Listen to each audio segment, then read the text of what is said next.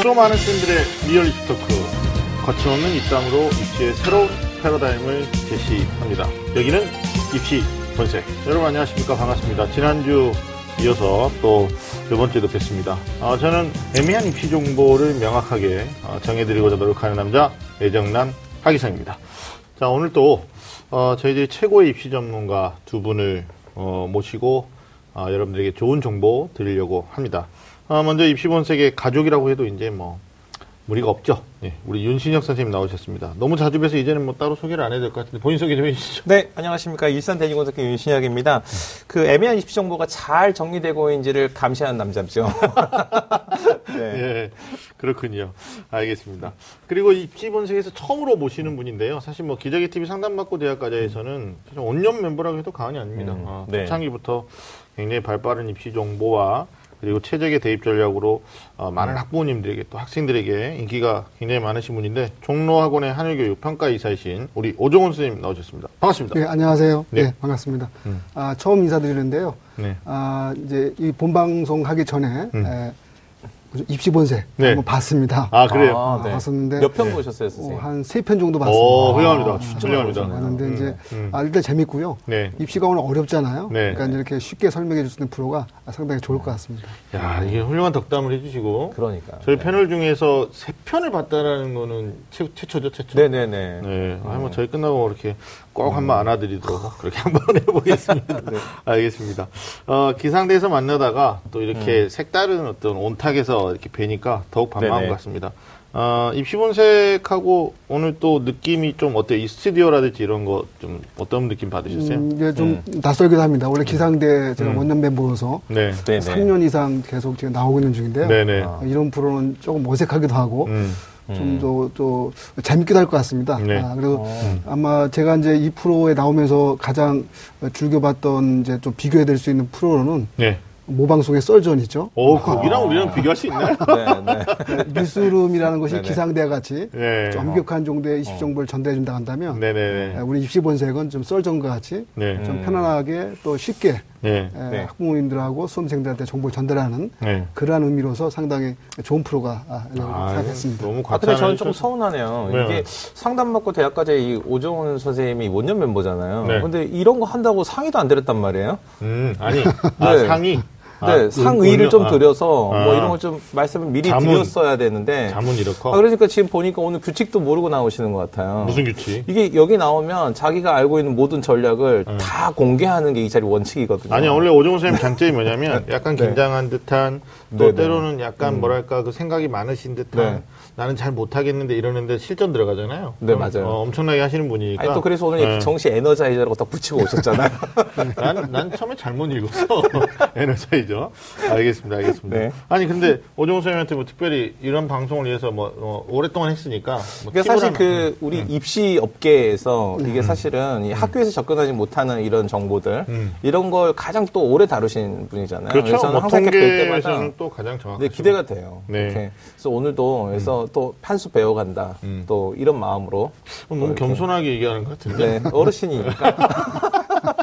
어르신 아니 또 그렇게 보이지도 않아요. 네, 네, 알겠습니다. 오늘 하여튼 많은 거 꺼내 음. 주셔가지고 사실은 뭐 왜 어, 기상대에서 이 방송을 하는데 의논을 안 네. 했느냐 그게 아니고 사실 오늘 이제 12월 마지막 날 아닙니까? 네네. 그다음에 그 다음에 지금까지 우리가 계속적으로 어때요? 뭐 어, 2016년 마무리돼 가고 있는 이 시점에서 음. 네네. 어, 오늘 오늘 또 10회 차예요, 10회. 음, 어, 뭐 나는. 오늘 오면 뭐 케이크라도 있는 줄 알았어. 뭐 커팅하고. 뭐 끝나고 있지 않을까요? 모르죠. 근데 이제 이런 10회를 맞이했기 때문에 마이크라도 수사님은 사실은 거라든가. 10회 특집. 네. 아, 10회 특집. 왜냐면 아, 특집용이거든요. 특집용. 아, 10회 특집. 네, 그렇죠. 네. 그래서 오늘 저희들이 오정훈 선생님 모시고 하는 거니까 어, 너무 네. 이렇게 어, 공격적으로 얘기하시면 안 돼요.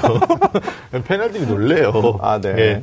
알겠습니다. 하여튼 어, 두 분 모셨는데 자, 두 분한테 이제 자, 좀 정리하는 차원에서 올해 이제 1년을 좀 마무리해야 되는 그런 의미도 있거든요. 음, 음, 네, 우리 맞아요. 오정훈 네. 선생님부터 먼저 올해 가장 그 기억에 남는 입시 뉴스라든지 아니면 음. 이쪽에서 이제 종사하시면서 어, 뭐 어떤 소식 뭐 이런 거 좀 간단하게 좀 얘기해 주시죠. 그 하여튼 좀 중요한 질문이죠. 어, 질문인데 네. 아, 전데 우선적으로 음.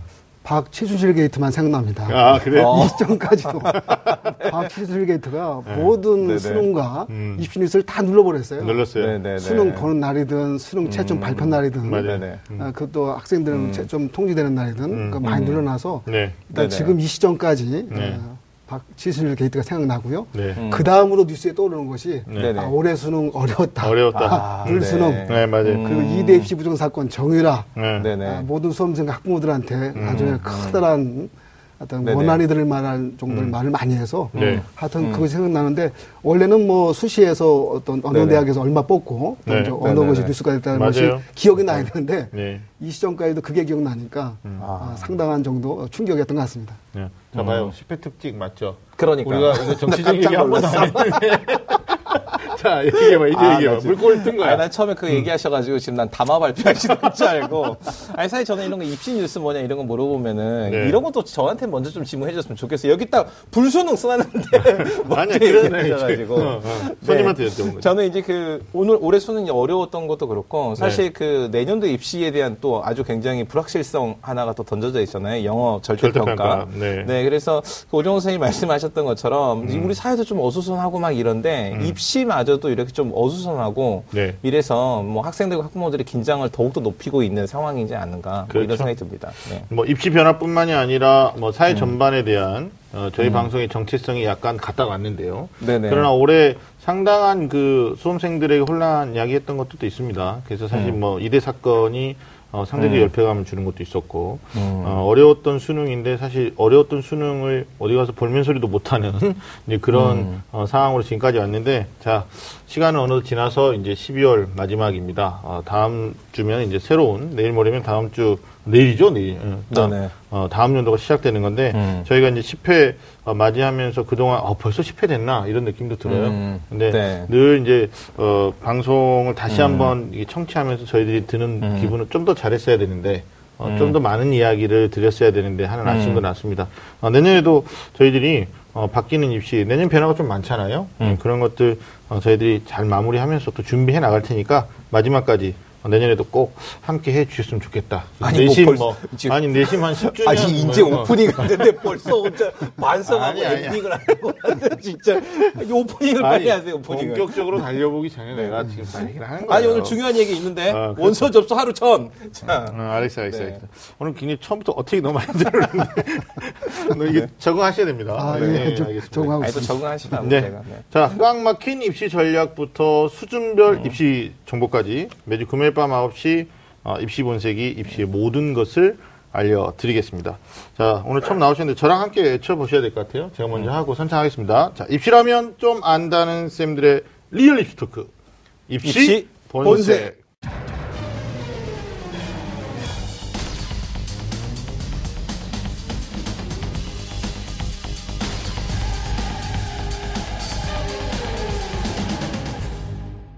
그럼 이제 본격적으로 오늘의 주제를 함께 알아보겠습니다. 입시 본색의 주제남이죠. 예. 처음에는 주제 넘기 시작했었는데 지금은 이제 주제를 갖다가 확실하게 아, 밀고 네. 계시는 오늘 주제 알려주시죠. 자 오늘의 주제는요 음. 이제 정시 원서 접수가 진짜 얼마 안 남았어요. 그래서 음, 정시 원서 접수 디데이가 이제 하루 전이죠. 그렇죠. 이것만은 기억하라. 네. 이게 오늘의 주제입니다. 네, 알겠습니다.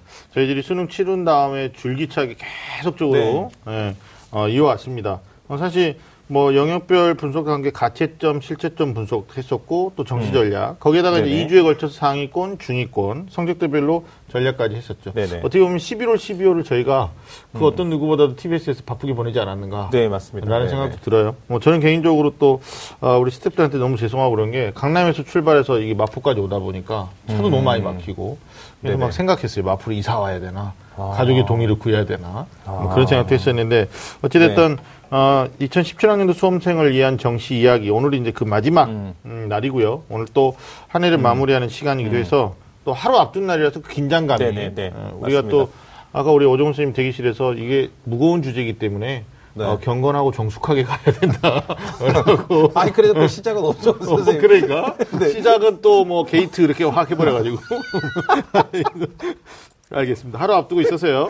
오늘 정시 최종 점검에 대해서 다시 한번 이야기해보고 어, 고민해 보려고 합니다. 자 내일이죠. 12월 31일 그러니까요. 정시 점수가 시작됩니다. 올해는 예년보다 원서 접수 시기가 늦어졌습니다. 그래서 월 연말이죠. 그 연초 이렇게 어, 바쁜 날을 우리가 보내고 있는데 사실 이제 31일부터 4일까지 진행되는 원서 접수에서 우리가 뭐 그냥 지나칠 수 없는 부분들이 있습니다. 아, 결판을 내야 되는데 우리 선생님들한테 좀 물어보죠.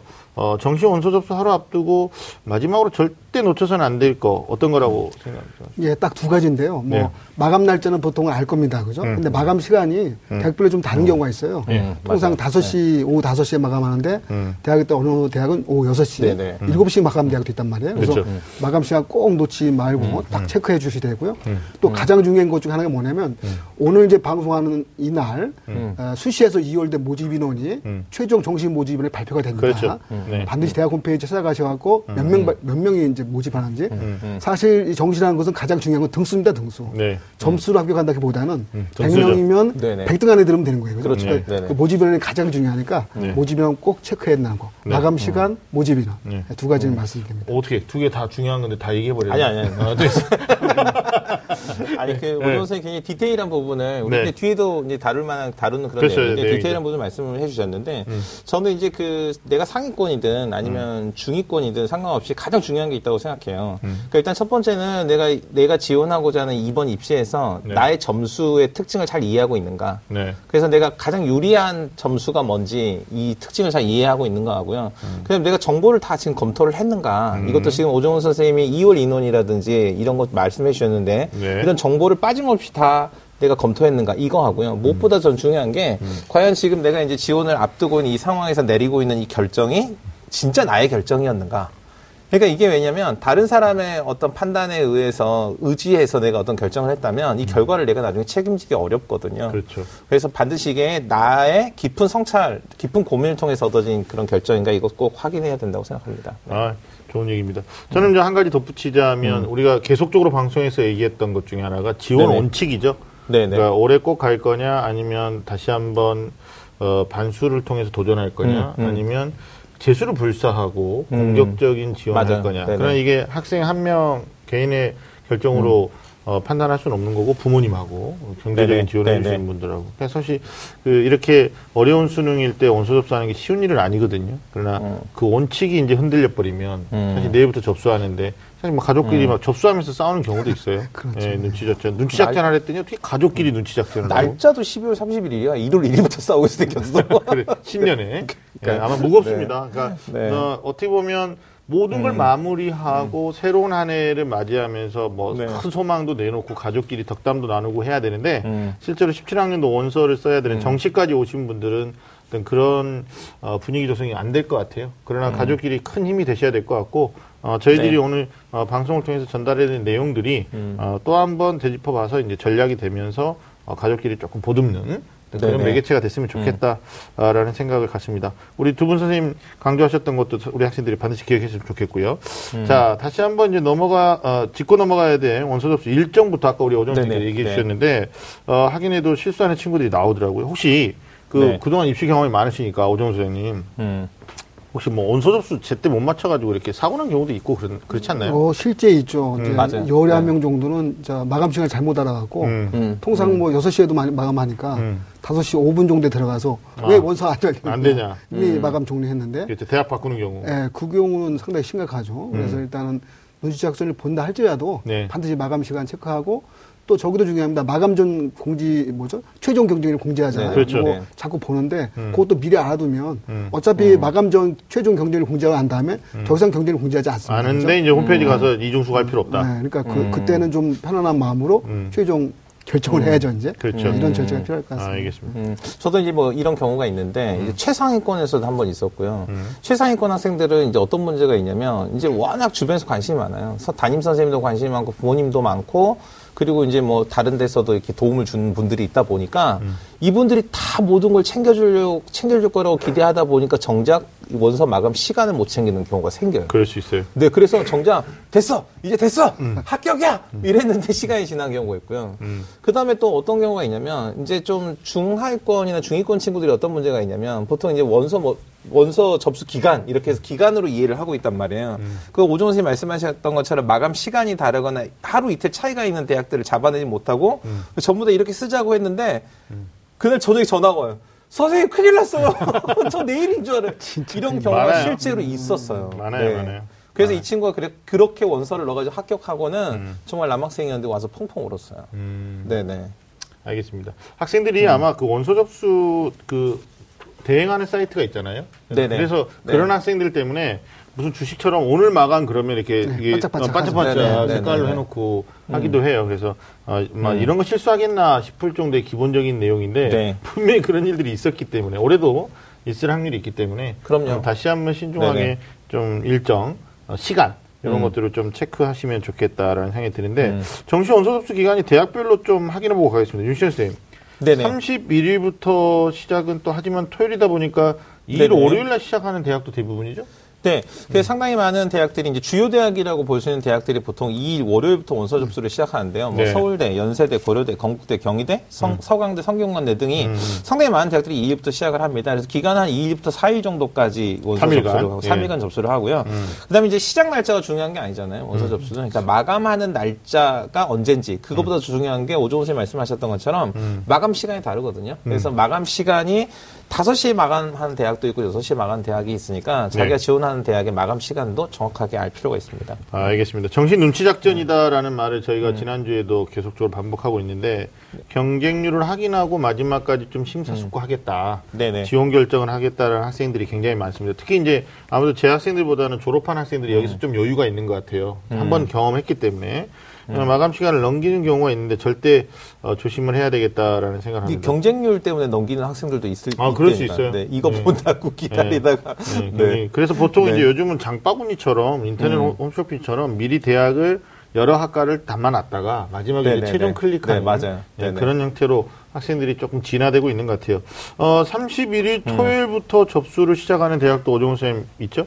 예, 아마 이제 음. 또 성질 급한 학생들은 뭐 눈치 작전 안 보고 음. 그냥 넣는 경우도 있습니다. 근데 네네. 저희가 원서 아이들, 아이들 쓰는 상황들 보면 음. 대략 미리 쓰는 학생들은 네. 대략 어떻게 생각하죠? 일단 점수가 좀 여유가 있는 학생들. 음. 실제 열야 두세 명 정도는 그냥 미리 넣어놓고 나서 음. 아, 우리 학교 오지 말라. 딱 이런 의미로 원서 쓰기도 하고요. 그런 학생들이 10월 30일 또 이제 쓰게 이제 원서 초반에 쓰는데 네. 또 31일부터 원서를 접수하는 대학은 일단 뭐죠 이대 숙대를 제외한 주, 네. 그주 여대들이 많이 합니다. 덕성여대, 서울대, 동덕여대가 일단 31일부터 접수를 하고요. 네. 그리고 이제 카톨릭대, 광운대, 서울시립대, 서울과기대, 그 주요 대학들이죠. 그리고 네. 상명대, 서울교대 등도 30일부터 시작합니다. 그래서 일단 뭐 시작한 날짜는 뭐 사실 중요한 건 마감 날짜가 더 중요하긴 맞아요. 하겠지만 네네. 네. 그래도 원서를 제일 먼저 넣고 싶다. 이런 학생도 또, 또 나옵니다. 그냥 또 뭐. 선명성 경쟁. 또 그런 그런 도전. 선명성 경쟁으로 네. 어, 또 다른 목적으로 또 미리 넣는 경우도 있는데 네. 하여튼 그 시작 날짜 잘 보시면서 원서를 또 넣어보면 좋을 것 같습니다. 알겠습니다. 4일날 이제 마감하는 대학이 많은데 그 뭐 서울과기대, 또 서울시립대, 세종대, 청주교대는 또 3일날 마감이거든요. 음. 네네, 그러니까 맞아요. 어, 모든 대학이 4일 마감이다라고 생각하지 마시고 음. 시작하는 날과 아, 마무리하는 날 이런 네. 거잘 왜냐하면 시작하는 날도 체크를 안 해놓으면 어 내가 쓰는 대학이 원서수 끝나버렸나 이렇게 당황할 수도 있어요. 이게 사실 아무것도 아닌 것 같은데 네. 긴장을 하면 정말 말도 안 되는 실수가 나오거든요. 그렇죠. 실제 수능 고사장에서 제가 직접 본 건데 어떤 학생들도 있냐면 음. 문제 정말 너무 열심히 풀어서 뿌듯해서 답안 마킹을 안 한 학생도 있어요. Oh my God. 네, 정말 그런 학생이 있어요. 네. 진짜 그러시 네네. 아, 우리나라죠? 네, 우리나라. 우리나라 이야기예요. 음, 네. 그러니까. 아, 또 하나 네. 언급하겠습니다. 접수하다 보니까. 네. 좋아요. 이런 거 가- 막 돼요. 가군, 나군, 다군. 네. 음. 이제 각, 군- 각 군배 한개 군만 넣잖아요. 그렇죠. 네네. 근데 군의 모집 대학도 있습니다. 음. 이제 뭐 이들 대학들은 워낙 또 저 점수대가 높아서 네. 아무나 되는 건 아니지만 음. 그래도 저, 저 특성화 대학이라 할 수 있죠. 이공계, 네. 카이스트, 카이스트. 뭐 음, 디지스트, 그쵸. 지스트, 유니스트 이들 대학은 가나다 상관없어요. 그냥 원서 넣어보도 됩니다. 그래서 그렇죠. 보통 저희가 이공계 특성화 대학들 보면 대체적으로 합격선이 연고대 정시 합격선 정도 zone에서 나타나니까 네. 어쩜 밑져야 본전이죠, 그죠? 네. 그러니까 한번 넣어보는 것도 중요할 것 같은데 주로 원서 접수 일정도 대체적으로 어, 저 주요대 원서 접수 일정 비슷합니다. 조금 날짜 차이가 있긴 하지만 뭐 군의 모집 대학도 관심을 갖는 거 중요할 것 같습니다. 네. 아, 네네. 그럼 이봐요. 뭐 본전이 있다면 밑져도 상관없다 이렇게 특집, 넘어가고 이런 말씀 하시 특집 인사, 네, 특집. 인사 네. 기대 부응하고 계십니다. 아 정보 오늘 엄청 주시네요. 네. 네. 음, 본격적인 이야기에 앞서서 자 정시 원서 접수 일정에 대해서 다시 한번 점검을 해봤고요. 네. 자 그럼 어, 정시 원서 접수 D-1 네? 자, 이것만은 기억 가라. 본격적으로 시작하겠습니다.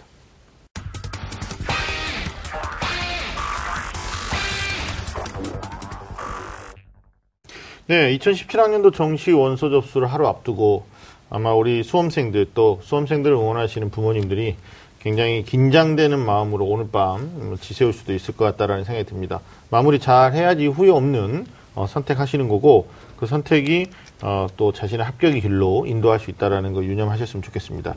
자, 오늘 정시 원서 접수 직전에 어, 꼭 살펴봐야 될 사항들에 대해서 우리가 얘기를 해야 되는데 수험생들이 정시 원서 접수 앞두고 어, 가장 궁금해하는 것들이 있어요. 그래서 그걸 갖다가 우리가 어, 정리를 해봤는데 먼저 확인해 보시고 어, 풀어보도록 하겠습니다. 자, 먼저 이제 가나다 모집군이 세 개죠. 군별로 상향, 또 적정, 또 안정 하향 어떻게 이 포트폴리오 조합을 짤 것이냐 이런 거에 대해서 어, 질문 많이 하시고 두 번째는 이제 치약 과목, 치약 영역이죠. 어, 네 개 영역을 봤는데 그 중에 내가 어, 치약한 걸 좀 적게 반영하고 잘하는 걸 많이 반영하는 거 유리한 대학은 어떻게 할 수 있느냐 뭐 이런 질문도 있었고요. 그다음에 어, 이건 뭐 영원한 숙제죠. 어, 학과 위주로 판단할 거냐 아니면 대학 위주로 파- 판단할 거냐 학교냐 학과냐 그것이 문제로다. 아, 네 번째는 이제 신설학과죠. 올해 특히 프라임 사업의 여파 이걸로 신설학과가 이제 자연계 많이 있는데 어, 거기에 대해서 좀 알고 싶다라는 학생들 질문. 마지막으로는 이제 같은 군에 뭐 가군이면 가군, 나군이면 나군, 음, 다군은 이제 어, 전략이 많이 수립돼 안 되는 데인데 가나군에서 비슷한 성적증의 두 개 대학이 있다. 그럼 무엇을 어, 선택하는 게 낫겠냐? 또 선택의 기준은 어떻게 했으면 좋겠냐? 뭐 이렇게 어, 우리가 학생들의 질문을 좀 해결을 해야 될 것 같습니다. 자, 그럼 하나씩 풀어보면서 정시 원서 접수 하루 전에 음, 꼭 기억해야 될 것들 어, 짚어보도록 하겠습니다. 먼저 어, 가나다 군별 상향 적정 안정에 대한 어떤 지원을 해야 되는지 궁금했는데 사실 수시는 여섯 번이지만 오정 선생님 정시는 세 번밖에 안 되잖아요. 그렇죠. 음, 뭐 아까 번외로 써는 대학도 있다고 그랬는데 음. 어 이거 어때요? 윤수영 선생님이 가나다 모두 합격할 필요는 없죠. 우리가 눈을 맞아요. 얘기했던 건데. 네네. 이게 제가 이번에 수시에서 이제 그 좀 도움을 줬던 친구하고 상담했던 친구가 수시 첫 번째 합격할 때 엄청 기뻤거든요. 음. 두 번째 대학 합격했다 그러니까 기뻤어요. 음. 근데 이게 세 개를 합격하니까 이게 좀 기분이 안 좋은 거예요. 이게 쓸 때는 또 그렇지 않아. 반성이 네. 막 되더라고요. 네. 그래서 그 친구는 엄청 이렇게 기뻐했는데 네. 그 지원을 할 때 이제 전략적으로 생각하면 그런 거죠. 그러니까 세 개를 다 합격할 필요가 없고, 그러니까 가나다군에서 하나 정도는 안정적으로 해서 충분히 합격할 수 있는 그런 지원을 하고 나면, 그 다음 나머지 두 개는 본인의 이제 지원 목표가 있잖아요. 그러니까 반드시 진학을 해야 된다거나 아니면 뭐 재수가 가능하다거나 이런 거에 따라서 뭐 소신 지원을 하거나 아니면 보다 더 적정 지원을 하거나 뭐 이런 것들이 가능해야 된다고 생각합니다. 네. 오정훈 선생님도 뭐 상담학과 대학과에서도 학생들 계속 정시 상담 도와주고 계시잖아요. 네. 보통 가나군에서 전략 짜고 다군은 아무래도 상향하거나 아니면 버리는 형태로 쓰나요? 어떻게? 음, 그렇죠. 이제 지금 보통 이제 뭐 뭐죠 상향 이제 적정 안정 이렇게 설계할 때 보통 학생들이나든지 수험생 일반적인 표현은 뭐 삼승 전략이냐, 음. 삼무 전략이냐, 그렇죠. 삼패 전략이냐. 삼패 전략. 음. 아, 이 보통 1승이라고 승이라는 전략은 통상적으로 음. 최초 합격자권에 들어서 처음 딱 발표했을 때 합격 이렇게 그렇죠, 그렇죠. 결정나는 경우. 맞아요. 보통 이제 무승부라고 해서 보통 무라는 표현들은 최초 합격자에는 들어가지 않지만 음. 추가 합격자 또. 몇 번 발표하잖아요. 음. 네. 추가 합격자에 걸렸을 때 보통 무, 무승부됐다는 표현을 맞아요. 쓰고 패는 어차피 뭐 질렀으니까 떨어질 거 당연히 가고 불합격 이런 경우인데 통상적으로 이제 상위권 학생들은 어 이제 가나군에서 또 모집 인원을 또 어, 뭐죠? 상위권 대학에서 많이 뽑습니다. 네. 다군은 그만큼 적다 보니까 가나군에서 당연히 이제 안정이나 적정 대학을 선택하고 다른 군은 이제 그 반대로 소신을 써야 될 것 같고요. 네. 중위권 이하는 이제 조금 이제 가나다 그 다군에 폭넓게 그 뭐죠? 모집 대학이라든지 인원이 펼쳐져 있다 보니까 그렇죠. 에, 소신 적정 안정을 좀 계단식으로 써보는 것들. 어디 어느 한 군데는 적어도 어, 적정 안정을 쓰는 그리고 나머지를 소신 쓰는 또 사양을 쓰는 네. 이런 전략이 필요할 것 같습니다. 아, 좋습니다. 아니, 실제 그, 최상위권 학생들 같은 경우에는요, 가끔 이제 부모님하고 특히 엄마랑 싸우는 경우가 하나 안 쓰겠다고. 뭐 음, 써도 음, 안갈 맞아요. 건데 네네네. 뭐하러 쓰느냐 근데 가나군에서만 전략을 짜고 다군에 이제 특히 자연계 수험생들이 뭐 의학 계열 아니면 쓸 때도 별로 없어요. 그럴 때 이제 부모님들은 야 그래도 한의대라도 써보자 뭐 음. 아니면 수의과라도 써보자 뭐 이런 얘기 나온단 말이죠. 그래서 저는 어 저는 이런 좀 제안도 해드리고 싶어요. 최상위권 같은 경우에 두 개만 전략을 수립했다 그러면 나머지 한 장은 부모님에게 서비스. 음. 나중에 합격되고 나서 그거는 이제 등록여부는 그때 가서 결정하는 거 아닙니까? 음. 중위권 학생들도 자기 고집만 내세우지 마시고 어떤 학과라든지 아니면 어떤 대학에 대해서 부모님 의견을 갖다가 한 장 정도는 좀 존중해 드리는. 그래서 내가 열심히 공부한 것에 내 노력의 어, 가치도 있었지만 나를 옆에서 지원해 주신 부모님에 대한 카드도 한 장 드린다. 뭐 이런 거 어 떨까 싶어요. 아니 이거 우리 그 최고 그 시청하고 애청하시는 분이 학부모님이신가 보더라고요. 음. 학부모님을 대변하는 발언을 좀 이렇게 좀 많이 하시더라고요. 제가 그래요? 네, 오늘 또, 또 그런 발언을 또 이어가시네요. 직업병인가요? 근데 저는 좀 생각이 다르거든요. 그래? 저는 이게 어, 뭐 얘기해봐요. 부모님한테 서비스 하는 것도 좋지만 음. 사실 그 자신의 인생을 처음으로 자기가 결정을 해서 물론 지원은 아직 받지만 음. 이게 뭔가를 이제 해 나가는 과정이잖아요. 그세 장을 의미 없게 쓰지 말고 다 의미 있게.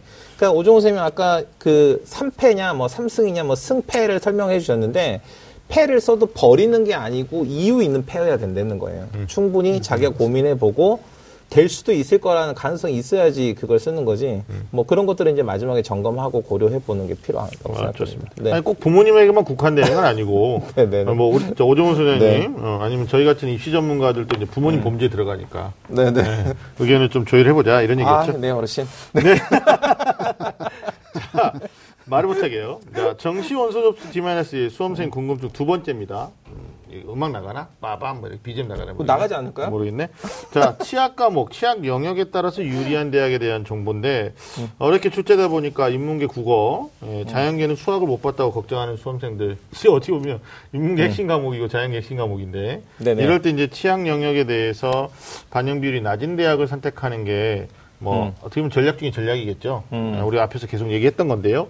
그럼 윤시영 선생님 인문계인데 국어에 취약한 학생들이 유리한 대학 좀 몇 가지만 짚어주시죠. 전국을 다 살필 수는 없어요. 네, 맞아요, 맞아요. 네. 이게 조금 그 질문이 약간 좀 애매해서 취약 과목에 따라 유리한 대학에 대한 정보 뭐 이거보다는 자신의 취약 과목을 극복할 수 있는 방법에 네. 대한 전략이 충분히 수립됐는가 뭐 이런 관점으로 논술 아니랄까봐 또 이걸 첨삭하고 돼야 네. 되는데 일단은 뭐 그 주요 대학들 중에 그런 대학들이 있습니다. 이제 몇 개의 대표적인 대학을 말씀을 드리면 네. 뭐 아주대 경영학과 같은 경우는 일부 일부 인원을 음. 수학에 나영하고 영어 한국사로만 선발을 하니까 국어에 네. 취약한 학생들이 네. 국어를 배제하고 지원을 해볼 수 있고요. 그렇죠. 충명여대 통계 같은 경우도 인문을 이제 따로 뽑는데 네. 수리 나영과 사탐 한국사 필수고 국어 영어 중 하나를 선택하니까 내가 뭐 가시죠. 국어를 못했다면 영어를 선택하면 되고요. 네. 뭐둘 다 못했다고 그러면 좀 쉽지 않지만 음. 그러니까 핸디캡을 극복할 수 있는 그런 전형들인 거죠. 음. 뭐 서강대 같은 경우도 수학이나 영어는 32.5% 반영을 하지만 국어는 25% 정도 반영이 되니까 네. 국어에서 취약했다면 좀 그 과실을 좀 줄일 수 있는 거고요. 숭실대 뭐 경영학부 경제학과 등도 음. 뭐 국어가 조금 부족했어도 네. 상대적으로 조금 그걸 극복할 수 있는 그런 전형을 가지고 있습니다. 그렇죠. 그러니까 뭐 아예 반영하지 않거나 그, 뭐 네. 세 개만 반영하는 대학 이런 것도 생각할 수 있는데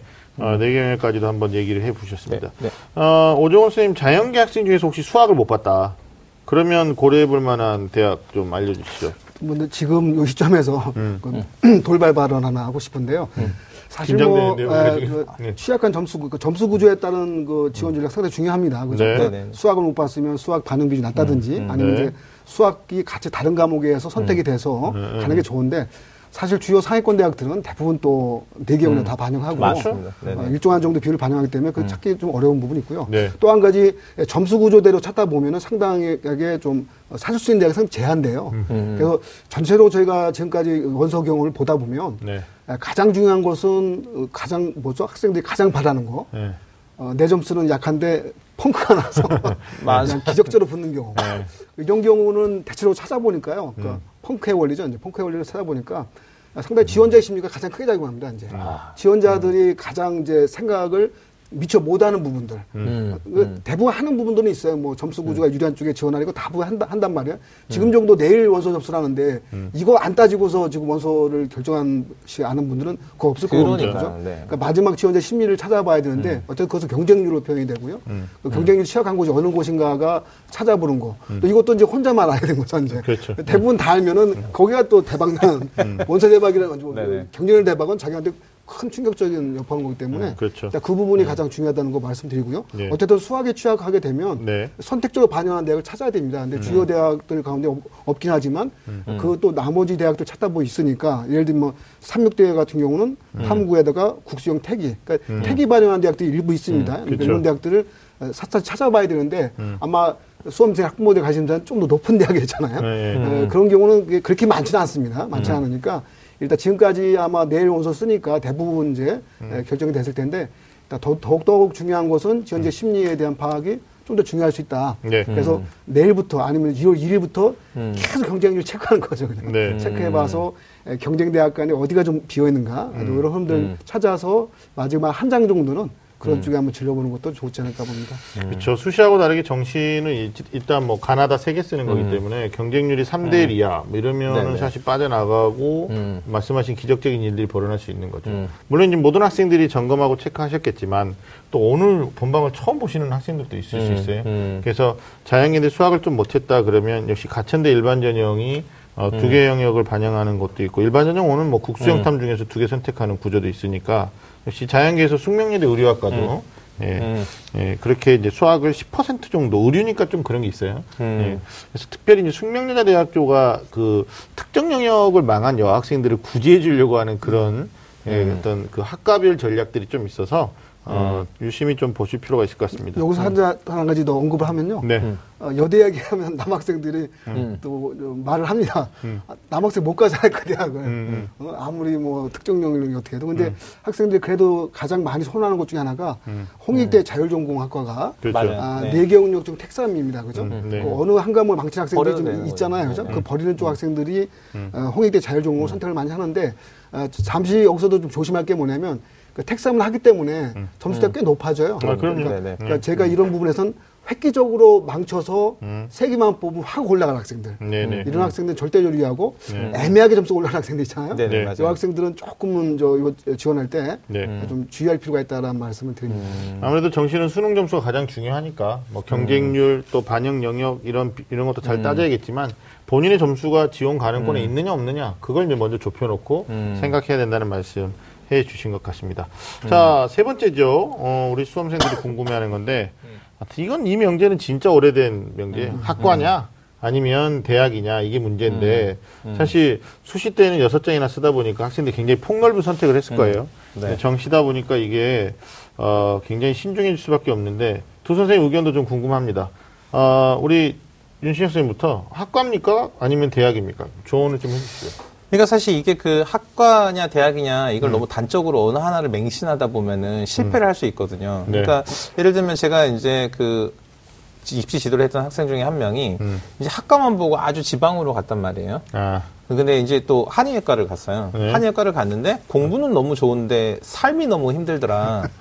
네, 문화생활? 이렇게 해서 네, 문화생활보다도 그 내가 여기까지 와서 뭐 이런 생각을 좀 많이 했다고 하더라고요. 그러니까 이게 학과냐, 그 다음에 또 이제 대학도 문제가 되는 게 뭐냐면 이제 그냥 대학만 보고 갔더니 그 학과 수업을 하나도 못 따라가서 이런 학생들이 주로 뭘 하냐면요. 1학년도 끝나기 전에 공무원 시험을 계획하거나 아니면 취직을 해야겠다고 생각하고 도서관에 자리 잡는 친구들이거든요. 이게 사실은 두 가지가 다 좋은 방향은 아니라고 생각합니다. 그러니까 저는 학과냐, 뭐 학과냐 대학이냐 이거보다는 뭐 미래적 관점에서 이게 나한테 기회가 될 만한 선택이냐 이런 관점이면 오히려 더 바람직하지 않나. 마지막까지 고민해야 될 문제죠. 우리 오정훈 선생님 반전이 있을 것 같은데. 뭐 반전이 아니고 지금 이제 돌발 뭐 약간 정보죠. 이제 뭐 대학을 선택할 때도 그러니까 전과가 좀 이렇게 자유롭게 좀 잘 이루어진 네네, 대학이 있습니다. 맞아요. 네네. 그러니까 전과 범위가 뭐 정원의 30%라든지 네네. 10% 이게 대학마다 좀 다르단 말이에요. 그러니까 좀 더 어, 대학에 좀 더 알아봐서 전과가 어느 정도 잘 되는지를 바- 살펴볼 필요가 있고요.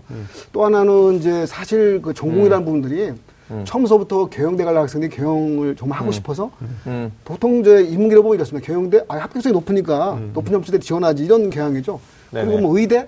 아, 의- 자연계열 학생들은 뭐 의대 뭐 어쨌든 나오면 좋긴 하지만 점수 높은 학생들이 지원하니까 지원 한 지원을 한단 말이에요. 그러니까 사실 에, 고등학교 생활까지 그러니까 수시에 지원할 때는 이제 나름대로 전공 적성 진로를 포함해 지원하지만 정시는 또 그렇지 않은 측면도 있고요. 또 하나는 고3 그 전체적인 생활까지 정말 자기 적성과 에, 진로를 잘 파악하고 있느냐도 어려운 부분이 있어서 그럼요.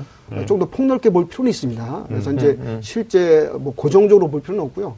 어, 그다음 그거 하나 있고 그다음에 이제 요즘에 취업률도 당연히 당연히 중요하잖아요. 중요하죠. 취업률에 따른 이제 고려한 선택도 필요하고 또 대학도 사실 또또 중요하죠 사실. 왜냐하면 이제 어, 부모님들이 이제 이게 이제 그 뭐죠? 1월 초에 접수 끝나고 이제 1월 중순부터 발표 나오잖아요. 꼭저 설날, 그죠? 우리나라 민속날 모여갖고 보통 물어볼 때 너 무슨 과 갔냐 물어보지 않습니다. 그죠? 어느 대학까지? 어느 대학 갔냐 물어봤을 때 네, 네. 이게 참 아직까지 나- 내려오는 그러한 식의 또 브랜드에 대한 가치도 중요해서 예. 또 그런 브랜드를 또 아주 무시할 수 없는 상황이기도 합니다. 그래서 일단은 대학이라는 거 일단 좀 더 폭넓게 보면 전과가 잘 되는지를 좀 보는 음, 거 하고 그렇죠. 그 전통적으로 내려오는 그 대학 브랜드도 무시할 수 없는 측면이 있어서 또 취업률도 되게 또 중요하잖아요. 음. 이런 종합적인 고려를 좀 머리 복잡하지만 네네. 종합적인 고려를 해서 선택을 할 수밖에 없지 않느냐 보고 있습니다. 아니 저 어디 갔니 그랬더니 저 고등학교 4학년 올라가는데요 이런 애도 있단 말이에요. 그러니까 제가 이 얘기를 왜 꺼냈냐면 대학이냐 학과냐에서 고민하는 학생들 중에는 사실 이런 것도 있어요. 그러니까 어, 선생님 제가 반수를 하는데 하나는 합격하려고 해요. 근데 음. 이 대학이 어, 한 학기 듣고 휴학이 되나요? 아니면 음, 일 1년을 음. 다녀야 되나? 이런 정보도 학생들이 좀 알고 가야 돼요. 그럼요. 그러니까 학생들이 음, 학교에 가면 항상 입학처 홈페이지에만 맴도는데 그쵸. 사실은 대학 일반 홈페이지에 들어가면 음. 사실 요즘 학과들이 이 학과 명칭만 보고는 뭐 가르치거나 뭐 하는지 잘 모르는 몰라요. 많거든요. 음. 들어가면 이 커리큘럼이 세세하게 나와 있으니까 그거 보고 1, 2, 3, 4년 배우는 거. 그 다음에 음. 이 학사 일정뿐만이 아니라 학칙이 어떻게 되는지 꼭 봐야 돼요. 오종호 음. 선생님 말씀하셨던 것처럼 뭐 복수 전공이라든지 전과라든지 음. 아니면 뭐 학적 이동이라든지 뭐 이런 것들을 실시하는 대학들은 어느 정도 인원을 얼마만큼 어느 시기에 하는지도 음. 미리 알고 가면 선택에 도움이 되죠. 그렇죠. 그러니까 저는 또 이제 학교 알림이라고 있어요. 대학 알림이라는 게 있는데, 그러니까 그 대학의 이 교수 1인당 학생 비율은 얼마 되는지부터 시작해서 재정, 그 다음에 취업률까지 다 공개하고 있는 정보 사이트가 있으니까 네. 이런 것도 사실 지원을 마지막까지 이제 고민을 할때 학생이 충분히 검토해야 되는 정보 중에 하나라고 볼 수 있죠. 또 사실 네. 상위권보다는 중위권, 중하위권 학생들이 그런 정보를 조금 네. 더 자기 걸로 만들려고 해야 되지 않을까라는 생각을 해요. 음, 또 하나 이거 뭐 정부 안의 정보인데요. 네. 네네. 이게 정시 지원자들, 정시 합격자들이 또 애로사항이 있습니다. 이건 뭐 대학 학과를 떠나서 음. 음. 요즘 수시 합격자들이 많잖아요. 네. 그 무슨 대학 무슨 과든 간에 수시 합격자들이 이 뭐죠 신입생 환영회 뭐란가 신입생 모임 때부터 시작해서 주도합니다. 아, 어, OT. 맞아요, 맞아요. 네, OT라든지 네네. 음. 정시 지원자들, 정시 합격자들 그걸 따라가는 판이에요. 그러니까 뭐 네. 사실 학과가 좋고 대학이 좋고 이런 것도 음. 그 문화에 같이 묶였을 때가 즐겁잖아요. 음. 네. 음. 문화에 묶이지 않고 outside를 가면 그 네. 대학에 정말 내가 좋아도 약간 또 분위기가 저, 나- 타지 음. 못하는 상도 있어서 우리 정시 지원이나 정시 합격한 학생들은 명심해야 됩니다. 이제 음. 나는 뒤늦게 합격했다. 수시 합격자들이 미리 앞서서 자기네 어. 대학 모집단을 끌고 나가니까 따라가라. 적절한 시기에 카톡 뭐 SNS 잘 활용해서 아, 잘 따라가야 네네. 됩니다. 그래야 야, 이 네. 모든 것이 해결될 수 아, 있습니다. 학교하고 나서 이야기까지. 아니 outside. 얘기하니까 네. 실제로 반수를 고려하는 학생들은 학과보다는 계열로 가려고 하는 성향도 있어요. 그러니까 직접 선배가 없잖아요. 네, 맞아요. 네, 거기가 1학년 때 좀, 힘이에요, 1학년 그게. 때좀 편하게 네네. 나를 아무도 터치하지 마라. 나는 다시 고등학교 4학년이다. 뭐 이런 것도 있으니까. 하여튼 뭐 얘기 꺼내면 끝도 끝도 없는 것 같아요. 네네. 자, 네. 바로 이어서 그러면 이제 네 번째 궁금한 점인데 어, 신설학과 합격선이 알고 싶다고 하는 거예요. 아무래도 신설학과는 이제 전년도 입시 결과가 없고 음. 뭐 합격 결과도 없지만 경쟁률도 없단 말이에요. 어느 정도 될지 또 경쟁률이 얼마나 높아질지 아니면 낮을지 어, 고민이 될 수밖에 없습니다. 윤시혁 선생님. 신설학과에서 주목할 점 우리가 앞에서도 얘기한 것들이 있었는데 뭐 네. 특이학과 이런 일단 거, 그 어. 신설학과가 어떤 건지 먼저 좀 이해를 해봐야 되는데 그렇죠. 음. 요즘 그 뭐 창조 경제 뭐 이런 얘기하면서 많이 들었던 이야기예요. 아, 나 창조 얘기 나오면 약간 그러게. 선생 지금 못 푸셨어요. 돌발 energize. 돌발 energize. 네. 근데 이게 그 사실은 이제 뭐 정책의 실패 유무하고는 상관없이 이 분야에 대한 건 상당히 중요해요. ICT 분야가 사실은 information, 음. 그 다음에 communication, technology거든요. 네. 그러니까 정보와 지식이 그냥 머물러 있는 게 아니라 이게 인간의 사회에서 융합되고 우리한테 활용되기까지의 과정이에요. 그래서 ICT 분야에서 좀 제일 중요한 게 BMW예요. 음. BMW 하니까 벌써 뭐 차봤구나. 아, 뭐 이런. 그건 아닌 것 같아. 네네. 음. 네, BMW인데 이게 BMW가 그냥 big data. 음. 그 다음에 M이 뭐냐면 mobile. mobile. 그 다음에 W가 wearable. 음. 그래서 이런 분야가 지금 신설학과로 굉장히 많이 있어요. 숙명여대 같은 경우도 보니까 맞아요. 2018년도까지 프라임 사업을 하면은 공대가 한 뭐 50% 가까이 육성되는 이런 맞아요. 건데 네. 그러다 보니까 신설학과가 많이 생겼어요. 뭐 건국대 KU 융합과학기술원 신설 이래서 음. 상당히 그 지원자들한테 어, 다양한 혜택을 주면서 학생들을 그 전폭적으로 모집을 하고 있고요. 음. 그다음에 또 눈여겨볼 만한 게 이제 한서대학교에 이게 한서대학교가 항공 교육 관련해서 인프라를 상당히 많이 가지고 있는 학교인데 네. 이 한서대학교가 기존 항공학부와 다르게 항공융합학부라는 걸 신설했어요. 음. 얼마나 이 스케일이 큰지 놀랄만한데 이게 영어학과, 중국학과, 일본학과, 그러니까 어학 계열이죠. 여기부터 네. 시작해가지고 네. 국제 협력해서 공항 홍보, 행정 정보, 공항 건축 토목까지 해서 어디까지 나오냐면 항공 신소재의 환경에 어. 항공 운항의 정비, 그다음에 드론까지 드론까지. 되어 있으니까 야, 대박이다. 그러니까 비행기의 시작에서부터 끝까지 그러니까 어느 정도 가늠이 되시죠. 그다음에 네. 동덕여대 화학, 뭐 화장품학과, 네. 뭐 토탈 뷰티, 뭐 이런 이제 기성 세대에서는 아, 뷰티 가늠할 안수 되는데, 없는 지금? 음. 뭐 이런. 아니 지금 이제 오늘 본격적으로 지금 가보자는 이런. 분위기인데. 이 창조 뷰티 네, 이런 저거좀 준비되어 민감해요. 네, 네. 민감합니다. 그래서 이런 신설 학과들에 대한 건 예측이 안 되잖아요. 네. 왜냐하면 많은 사람들이 관심은 가지고 있지만 기존의 입시와 관련된 데이터가 없다 보니까 이런 주의가 필요하죠. 아마 오종호 선생님은 뭐 이런 데이터도 준비하고 계시지 않을까요? 아니요. 네. 음, 진짜 모집 인원 우리가 이제 늘어나는 과도 있고 신설되는 과도 있으니까 실제로 뭐 오랫동안 입시 경험이 있어서 신설학과의 합격선 어느 정도 점수 때 예상하시죠? 일단 일차적으로 이렇죠. 신설학과 나오면 음.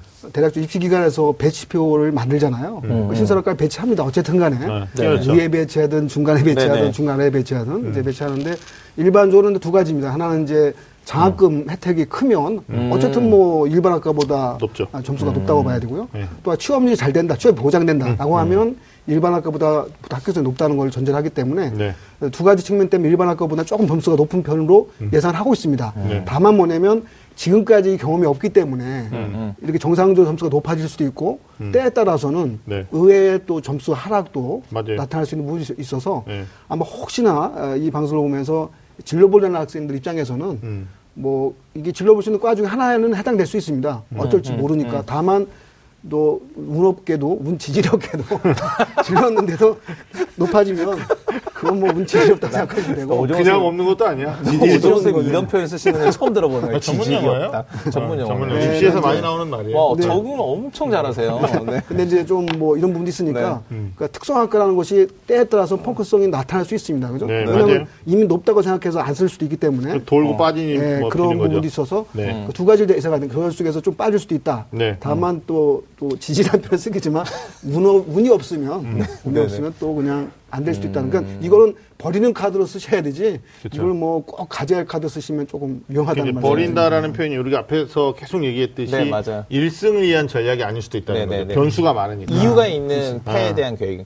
아, 진짜 이거 그 입시 정보가 없는 상황에서 직접 배치한 분이 얘기를 하시니까. 그렇죠. 네, 어, 네. 위에도 넣어보고 밑에도 그러니까, 넣어보고 중간에도 끼워 네. 넣어보고. 아, 그렇게 배치하셨군요. 그럼요. 아니, 원래 그렇게, 아니, 뭐 선호도 검사 같은 네, 것도 애들 네, 조사를 네, 하고 네. 그러니까 아무래도 이제 그 프라임 사업의 영향으로 이게 네. 인문계 학과보다는 자연계 학과들이 좀 많아요. 이공계. 네, 네, 네. 네, 그러다 보니까 인문계 학생들이 뭐 교차 지원까지 허용하긴 하는데 음. 그래도 이제 설 자리가 없습니다. 경쟁자는 많은데. 그래서 음. 상당히 좀 고민도 많이 하고 그러는데 사실 인문계 수험생 입장에서 좀 숨통이 트이는 거는 특히 이제 중상위권 중위권에서는 교차 지원이잖아요. 네네. 우리가 네네. 지난주에 네. 얘기했었던 건데 음. 오정 선생님, 교차 지원에 대해서 잠깐 얘기할 텐데요. 그 인문계 학생들이 교차 지원할 만한 곳 좀 소개 좀 해주시죠. 어, 이렇게 보시면 됩니다. 보통 주요 어, 상위권 자연계 모집 단위 같은 경우에는 음. 수학 과형과 같은 보통 지정하잖아요. 그러니까 당연히 이제 교차가 안 네네. 됩니다. 네. 그죠? 안 되죠. 그런 일반 주요 상위권 대학들은 다만 이제 일반적으로 어, 저 지방 대학들, 음. 지방 대학들은 지구국이라고 표현한 국립 대학들 빼고는 대부분 다 교체 허용하는 편이고요. 네. 어, 서울권에서도 서울 좀 중하위권 소위 학생들 선호도에 따라서 음. 경기권 대학들도 이제 교차 지원을 많이 허용하는데 교차 지원 첫 번째 사항 그거죠. 교차 지원에도 어쨌든 합격을 해야 될 거 아닙니까 기본적으로. 네네, 네. 그러면 일반적으로는 문과 학생인데 수학 성적이 잘 나온 학생들. 음, 왜냐하면 이제 교차 지원하다 보면 자연계는 여, 전히 네네. 수학 반응 비중이 높은 편이란 말이에요. 그렇죠. 수학 잘하는 학생들이 좀 더 유리하다고 볼 수 있고요. 네. 어, 두 번째로는 이제 교차하다 보니까 어쨌든 이제 그들 대학에서는 가형 가산점을 좀 주는 편입니다. 가형 가산점에도 불구하고 내가 이제 극복할 수 있는지 그두 가지를 한번 체크해 보시면 될 것 같은데 에, 지금 정도에서는 이렇죠. 모의 지원을 한번 여러 번 해보셨을 텐데 네. 넣어봤을 때 과연 가능성이 더 높게 나왔는지 낮- 낮게 나왔는지 네. 보고 한번 음. 선택을 하셔야 될 것 같습니다. 그렇죠. 아니, 근데 또 이게 교차 지원이라는 카드를 어쩔 수 없이 세 장 다 교차를 생각하는 친구도 있지만 네네. 가나다에서 뭐 한 장 정도만 또 교차를 생각하는 친구들도 있어요. 그러니까 네네. 아, 모의 지원에서는 드러나지 않았는데 실수가 또 들어오는 실제적인 수가 더 들어오는 경우들도 있으니까 또 컴퓨터로 하는 그 모의 지원 예측에만 너무 지나치게 또 맹목적으로 믿으면 안 되겠죠. 참고해야 된다는 말씀이고 어 아무래도 이제 가양하고 과탐을 지정한 대학보다는 이걸 열어놓고 어 가양해도 되고 나양해도 되고 특별히 또 주인권 대학은 또 건축학과 같은 경우는 특히나 문과생도 받잖아요. 네네. 그래서 맞죠. 사회해도 되고 과학해도 되고. 그래서 지난 시간에 우리가 지난주에 한번 얘기했었는데 윤신영 쌤이 이 다시 한번 교차 지원할 때 유의할 점을 좀 상위권부터 좀 짚어주시죠. 근데 그 사실 그 교차 점 유의할 점도 오종호 선생님 지금 다 얘기는 하셨거든요. 네. 그래서 이제 일부 상위권 대학들에서는 교차가 이제 아예 불가능하지만 음. 그 유형 그 뭐 일부 대학들이 뭐 선발 이거는 분리하거나 상위권 대학 중에서 네. 그다음에 수학 탐구 응시 유형을 정하지 않아서 뭐 음. 두 개를 다 허용하는 이래서 일부가 되긴 합니다. 하지만 이제 일- 되는 대학 중에서 가산점이 어느 정도 되는지 분리함이 어느 정도 큰지 크지 않은지를 좀 따져봐야 되고요. 저는 이제 오종호 선생님 그런 부분 말씀하셨으니까 무엇보다도 이 실제로 교차를 한다는 게 대학 입장에서 사실은 인문계를 뽑, 뽑아도 자연과학 그 자연 계열의 이 전공을 이수할 수 있다라는 어느 정도 문제가 없다. 음. 생각을 갖고 하는 거거든요. 네네. 하지만 그렇게 생각했음에도 불구하고 정말 못 따라가는 학생들도 있어요. 음. 그러니까 반드시 본인의 적성 여부랑 그다음에 본인이 실제로 입학하고 나서 음. 거기에 그 수학을 할 수 있는지 여부를 본인 스스로 좀 진단하는 게 좀 필요하고요. 제가 아까도 말씀드렸지만 네. 학과 좋은데 생활 못해서 오는 친구들이 있거든요. 저는 또 이제 학생들한테 또 추천하는 게 뭐냐면 음. road view를 반드시 봐라. road view. 네, 그렇죠. 그래서 맞아요. 음. 인터넷에서 road view 보고 자기가 걸어 다니고 생활할 곳을 좀 미리 이렇게 보면 좀 생각이 달라지지 않을까. 뭐 이런 음. 아니, 것도 고려해야 될 정말 road view 얘기. 나왔으니까 요즘은 저희들이 상담하면서 KTX 노선도 봐요. 네. 네네네. 아, 아니 진짜로. 그럼요. 네네. 음. 네, 그래서 특히나 이제 그 강원도 쪽의 대학인데 뭐 강릉까지는 아니더라도 원주에 또 대학들이 좀 있잖아요. 네네네. 그래서 이제 어 2000 내년입니까 평창 동계올림픽 때문에 그 영동 KTX가 생기잖아요. 음. 네네네. 그래서 원주 쪽의 통학도 지금 생각하고 있는 음. 학생들도 많고 어 아니면 지금 이제 오송역이죠. 제가 특정 지명을 네네. 얘기하는데 거기에 이제 세종시하고 인접해 있어서 음, 음. 홍익대 뭐 음. 그다음에 고려대 이쪽 세종 캠퍼스, 음. 그다음에 충북대랑도 가깝고요, 음. 한국 교원대랑도 가까워요. 그다음에 좀 가면 청주대랑도 가까워요. 그럼 거기도 굉장히 대학이 음. 맞아요. 많아요. 네네네. 예, 그래서 뭐 대학 도시죠. 예, 실제로 네네. 제자 중에 한 녀석은 집이 지금 성북구인데 네네. 아침에 일찍 서울역 와가지고요 오송역 가서 내리기만 하면 셔틀이 와 있대요.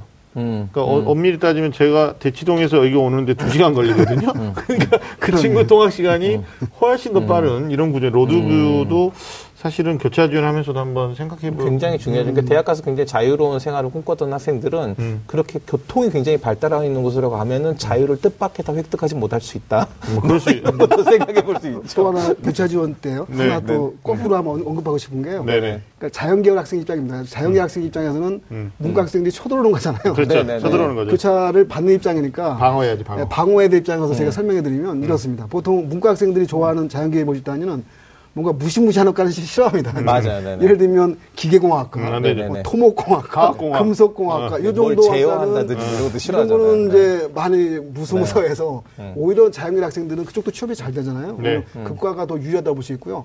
다만 문과 교차 지원 학생들 가장 좋아하는 학과들 컴퓨터 학과, 컴퓨터. 네네. IT 학과, 네. 또 화, 화학공학과는 좀 더 또 선호하는. 편입니다. 이런 과들은 또 교차를 많이 하고 또 음. 선호하는 과다 보니까 거꾸로 자연계열 학생 입장에서는 이런 과들은 조금 더 합격선이 높아질 수 있다라는 음. 그렇죠. 거에. 전제해서 어, 대문제라고 짜릴 것 같습니다. 굉장히 중요한 얘기 해주셨습니다. 네. 자, 그러면 이제 마지막으로 다섯 번째인데, 어, 같은 군에 있는데 비슷한 두 개의 대학. 이거, 네네. 뭐, 기- 이거 선택 기준 무엇이 될지 굉장히 고민이 많거든요. 음, 그러니까 뭐, 뭐, 실제 이런 거 많이 물어봐요. 뭐, 저한테도 어떤 학생이 수시 대 일인데, 네네. 성균관대, 어, 불어불문과 이제 까러 갔으니까, 음, 거기 붙었고, 서강대 유럽 문화 붙었는데, 둘 중에 어디 가야 돼요? 뭐 이런 거. 음, 그게 이제 사실 음. 굉장히 주관적 의견이 개입될 수밖에 없는 거잖아요. 단순히 취업률만 가지고 논의할 수 없는 부분이라서 음. 이럴 때 이제 고민이 많이 돼요. 그래서 네네. 이걸 우리 본생남들하고 좀 이야기를 해보겠습니다. 군별로 어떤 대학들이 좀 고민이 될까? 먼저 어, 가군에 이제 서울대 음. 지원하는 최상위권 학생이라면 나군의 연세대 고려대 할 때 고민이 될 수 있죠? 네네. 음, 오정 선생님 어떻습니까? 그렇죠. 뭐 사실 고대 갈 거냐, 연대 갈 거냐, 뭐 항상 갈 거냐? 이제, 예, 마스의 경쟁들인데 네. 핵심은 이렇습니다. 뭐 내가 처음서부터 고대를 가게 해서 태어났다.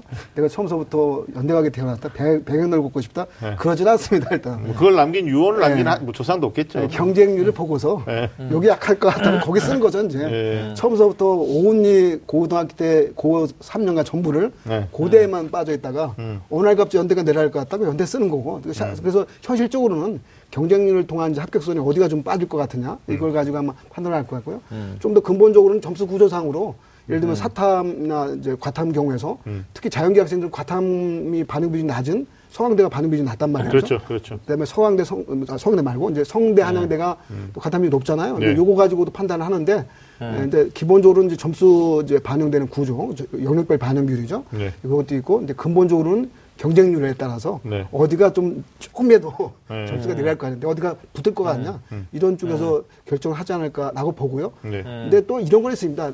대대손손 우리 가족? 뭐, 뭐죠? 족보가 족보가 뭐 K 대지방, KD 집안. Y 대지방 아, 그런 집안들이 있어요. 있어요, 이런 있어요. 거는 네, 네. 결정을 합니다. 어이 희한하더라고요. 그게. 고경, 연경 결정을 합니다. 그런 네. 그런 건 있죠. 이제 그런 거는 뭐 음. 있는데 그 그것이 아닌 우리 일반적인 수험생이나 음. 학부모 입장에서는 그래도 학교 갈 수 있는 곳을 찾아서 써야 되지 않나. 음. 저도 이거. 제일 많이 받는 질문이거든요. 네. 그러니까 이게 이제 오종 선생님 서두에 말씀하셨던 것처럼 음. 입시에서 유불리를 따져가지고 유리한 쪽으로 가고 경쟁률을 따져봤을 때 불확실성이 더 작은 쪽으로 지원하는 게 맞긴 한데 네. 이런 거다 따져봐도 비슷한 게 있거든요. 그럼 제가 이제 항상 하는 얘기는 가봐라.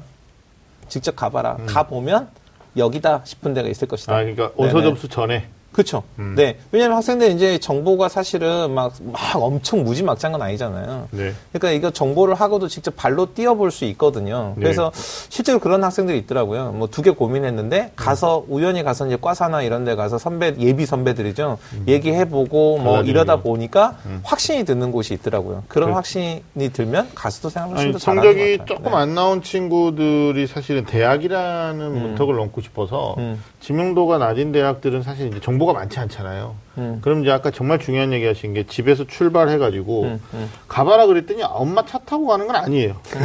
아침 9시가 수업이라고 생각하고 음. 내가 이 9시 수업에 10분 전, 20분 전에 도착하기 위해서 집에서 몇 분에 일어나야 되고 몇 시에 출발해야 되는 음. 이런 것까지 다 한번 시뮬레이션을 저는 해봐야 된다고 생각해요. 그래서. 실제로 어, 중하위권 친구들한테 제가 저희 상담할 때 진짜 가보라고 그래요. 어, 진짜 뜻밖의 간단하거든요. 네. 가보면 가, 갔다 왔는데 쌤 네. 아닌 것 같아요. 뭐 이런 식으로. 네네. 아, 네. 선생님 거기 괜찮았어요.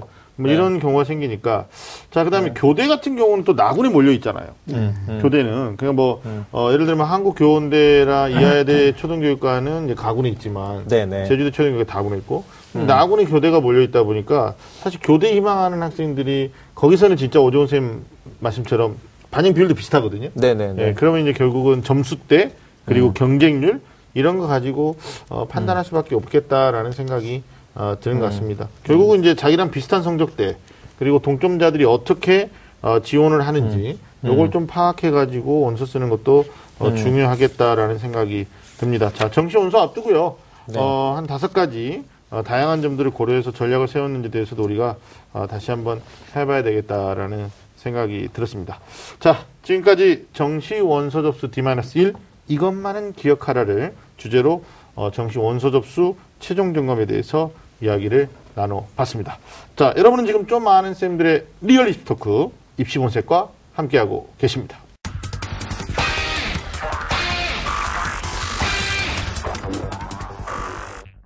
자, 이번 시간은 꼼수로 대학가기입니다. 봄생남들이 어, 밝히는 입시의 실질적인 조언을 해드릴 텐데, 어, 윤철 쌤, 오늘 어떤 내용이죠?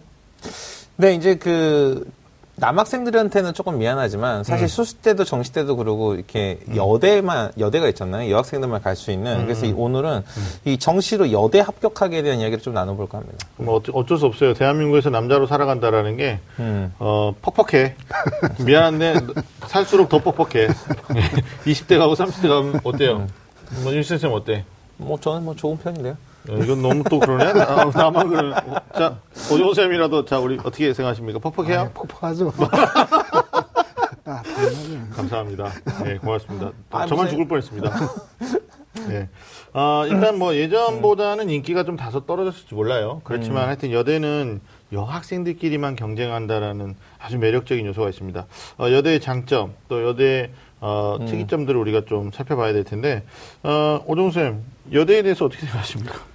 어, 여대 그 음. 여학생만 지원을 하니까 당연히 이제 소위 뭐 명분과하고 실질과라고 제가 보통 뭐 경제적인 용어를 쓰는 게 하는데요. 네네네. 뭐 좀 어려운 말이지만 하여튼 네. 뭐 어쨌든 이제 보통 어느 대학을 갔다라고 음. 생각하면 일반인들이 생각하는 그, 그 대학 레벨 수준이 있습니다. 근데 네. 그게 보통의 여학생들만 지원하다 보니까 음. 합격선이 그 조- 뭐죠 기- 일반 기준치보다는 좀 낮을 수도 있죠. 네. 그게 일단 가장 좋은 점이죠. 일단 학교 그렇죠. 들어갈 때는. 예. 음, 음. 음. 그러니까 여대는 이제 그 합격과 그 원서 접수와 관련돼서 합격성 가서 말씀해 주셨는데 이제 실제로 생활하는 면에서 보면 이런 장점도 있는 것 같아요. 실제로 일반 대학 가는 학생들보다 여대생 여대에 있어서 생활하는 학생들의 생활 충실도가 훨씬 높은 것 같아요. 음, 그 수업 충실도도 높고 대학 4년에 있어서 과정에서 뭔가 자기 자신의 삶을 준비하는 정도도 좀 높아서 음.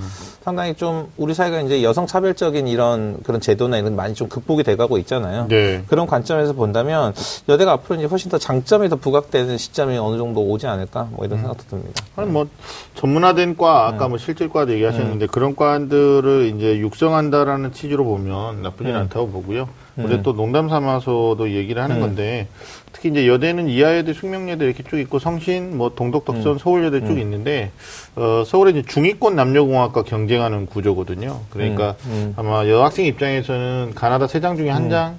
뭐 이런 것들이 여대가 막 점수대가 음. 되면 음. 한번 고민을 해봐도 되지 않을까. 네네. 올해 그 정시 특징 여대들의 정시를 합격하기 위한 방법에 대해서 좀 알아보겠습니다. 오정 선생님, 어, 여대 정시 특징부터 좀 짚어주시죠. 예, 이, 이- 뭐, 저 가장 뭐, 요즘 핫한 대학이죠? 이대. 이대 핫한. 네. 아, 이대가 네. 이제 가군에서 모집합니다. 네. 가군 모집하고. 네. 아, 작년도에도 이제, 작년에도 학생부가 좀 들어갔는데요. 네. 올해 네네. 수능 100%입니다. 바뀌었죠. 예, 이게 네. 가장 큰. 특징이라 네. 볼수 네. 있고요. 네. 그리고 이제 숙대가 이제 통상도 인문 자연계는 나군에서 모집합니다. 네, 네. 가군은 이제 예체능계가 모집하지만 일반적 학생들이 많이 저는 인문 자연계는 이제 나군에서 모집한다. 이걸 가장 큰 특성으로 볼 수 있습니다. 네. 음. 알겠습니다. 특히 뭐 이제 뭐 숙대까지는 네 개 영역, 그다음에 성신여자대학교까지도 이제 네 개 영역을 반영하는 데 있는데 부분적으로 보면 또 세 개 영역 반영하는 데도 있으니까 여대는 수능은 네 개를 다 반영하지 않는다. 뭐 이런 것도 네네. 특징 중에 하나가 될 수 있겠죠. 대학마다 좀 사이가 다릅니다만은.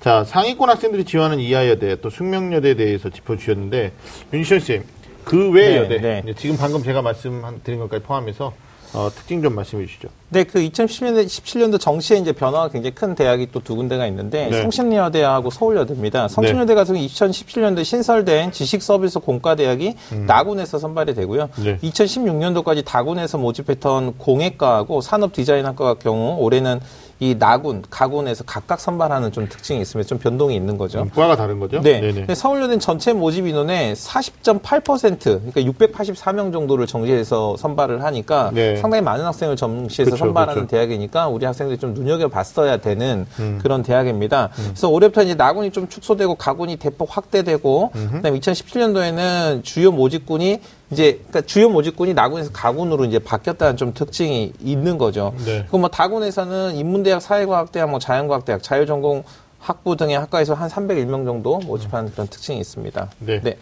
알겠습니다. 여고 또 요중요고 나온 학생들한테 여대 쓸래 그러면 아니요 싫어요 뭐 음. 네, 이렇게 맞아요. 나오는데 네.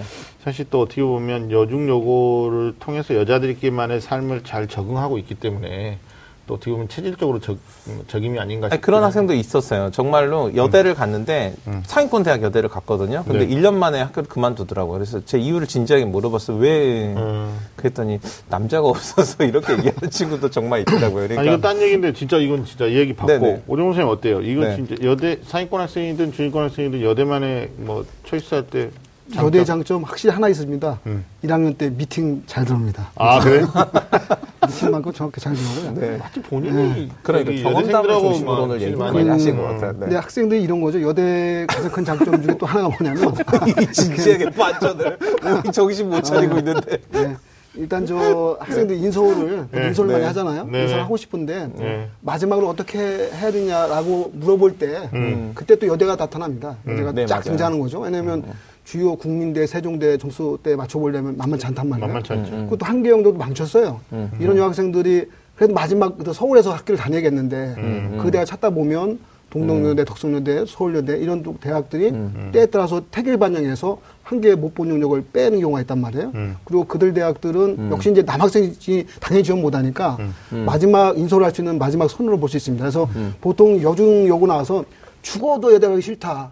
라는 학생이 마지막 정신할 때가 있습니다. 음. 그래도 인솔을 해야겠는데 어떻게 해야 돼요? 그러면 여대밖에 없으면 그 당시 그러면 수, 수긍합니다. 네. 아, 가야지 하면서 수긍하는데 어쨌든 간에 네, 마지막 인솔의 마지노선 정도로서의 여대로의 의미도 어, 이- 있을 수 있다는 것도 어, 말씀드립니다. 그럼. 네. 그러니까 전체, 전체 그 수험생들의 2분의 1이 지원 자격이 없는 상태에서 출발하는 거니까 당연히 안정적인 지원을 그럼- 노릴 수 있는 데죠. 네. 네. 그리고 이제 여대는 이제 수시에서 2월 되어 이 되어져 오는 인원이 어, 남녀공학에 비해서 이제 굳이 그렇진 않지만 보편적으로 보면 좀 적어요. 네네. 그러니까 정시에 이제 할당되는 인원들을 좀 참- 참고하셔야 되고 네. 또 하나는 이제 내가 상향 지원을 했을 때 결국은 여대는 여학생만 빠져나간다라는 거죠. 그러니까 어, 느 대학은 정체돼 가지고 많이 빠져나가지 않을 수도 있다. 맞아요. 뭐. 이런 점들을 좀 주의 깊게 어, 생각하셔야 될 것 같습니다. 자, 지금까지 꼼수로 대학 가기, 어, 정시로 여대 합격하기에 대해서 이야기를 나눠봤습니다.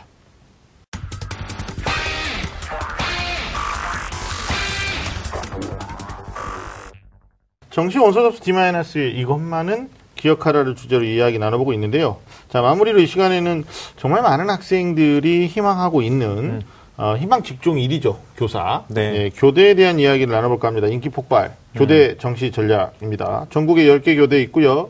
어, 세계 일반 대학의 초등교육과 합해서 13개 어, 교대라고 할 수 있는데 17학년도 정시에서는 무려 1,883명 일단 계획하고 있는데 이게 이제 2월 인원이 또 포함되면 몇백 명이 추가될 수 있습니다. 수도권 교대들이 어, 수시로 어, 무게를 많이 옮겼지만 일부 지방 교대는 어, 상당히 정시에다가 인원을 네네. 배정하면서 사실 어떻게 보면 어, 교대 정시 뭐 어떤 정시 체제다 이렇게 어, 유지하고 있다라고 해도 과언이 아닐 것 같습니다.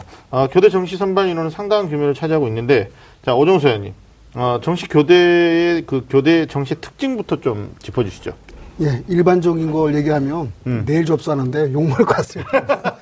아니, 지금 뭐 그러니까. 그 얘기해서 뭐 어쩌라고 얘기할 것 내가 같고. 말했죠 특집 어, 특집요. 그래서 이제 음. 지금 정도에서는 이제 작년과 비교했을 때 몇 점대가 안정이 되고 음. 아니면 좀 위험할 거 아니냐 정도의 말씀만 드리면요. 네. 어쨌든 올해 정시인이 줄었습니다. 교대 전체적인 인원이. 음, 음. 그리고 이- 인기 요즘 폭발이잖아요. 네. 그러니까 어쨌든 작년 기준보다는 조금 더 오르면 오를 것 같지 않느냐. 그렇죠. 이렇게 네네. 예상을 하는 게 좋을 것 같고요. 네. 그리고 일반 적인 예상을 했을 겁니다. 경인교대 어, 학생부 반영하지 않습니다. 그죠? 학생부가 대부분 또 반영을 하잖아요. 그죠? 네, 학생부에 네, 대한 유불리는 당연히 따져보셨겠지만 네. 학생부가 반영이 안 된 경인교대는 거의 서울교대하고 비슷한 정도 합격선도 나옵니다. 그죠? 그렇죠. 이런 거 참고해서 준비하시고 어쨌든 원서 넣어보, 넣어, 넣어 보시고 나서 일 1단계 발표되고 나면 면접이 또 기다리고 있으니까 아, 특히 이제 교대 쓰는 학생은 음, 놀면 안 됩니다. 이런저런 맞아요. 다른 학생들 원서 써놓고 다 놀면 되지만 네. 마지막 면접에 대한 준비를 해야 된다. 이런 말씀 드립니다. 예, 13개 교대 가운데서 무려 11개 교대가 면접이 네네. 있기 때문에요. 어, 실제로 원서 접수